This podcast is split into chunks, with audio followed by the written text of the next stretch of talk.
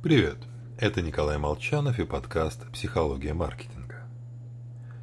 Инвестиционные банки иногда предлагают возможность вхождения в капитал стрессовых активов по цене ниже балансовой стоимости. Финмодель прогнозирует рост DCF и положительный NPV, но обычно такие инвестиции несут отрицательную доходность. Нудно и скучно. Забывается по мере прочтения. Хотя в принципе верно. А теперь то же самое, только по-другому. Однажды Уоррена Баффета спросили о неудачных инвестициях. И он рассказал историю своей первой крупной покупки – приобретения холдинговой компании Berkshire Hathaway. Сделка оказалась очень неудачной, вспоминал он, потому что компания была дешевой.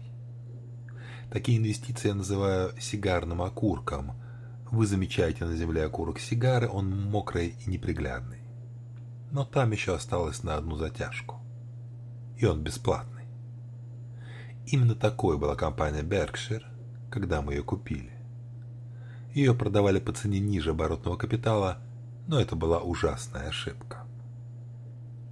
Первый абзац поста говорит в принципе то же самое, что и Уоррен Баффет.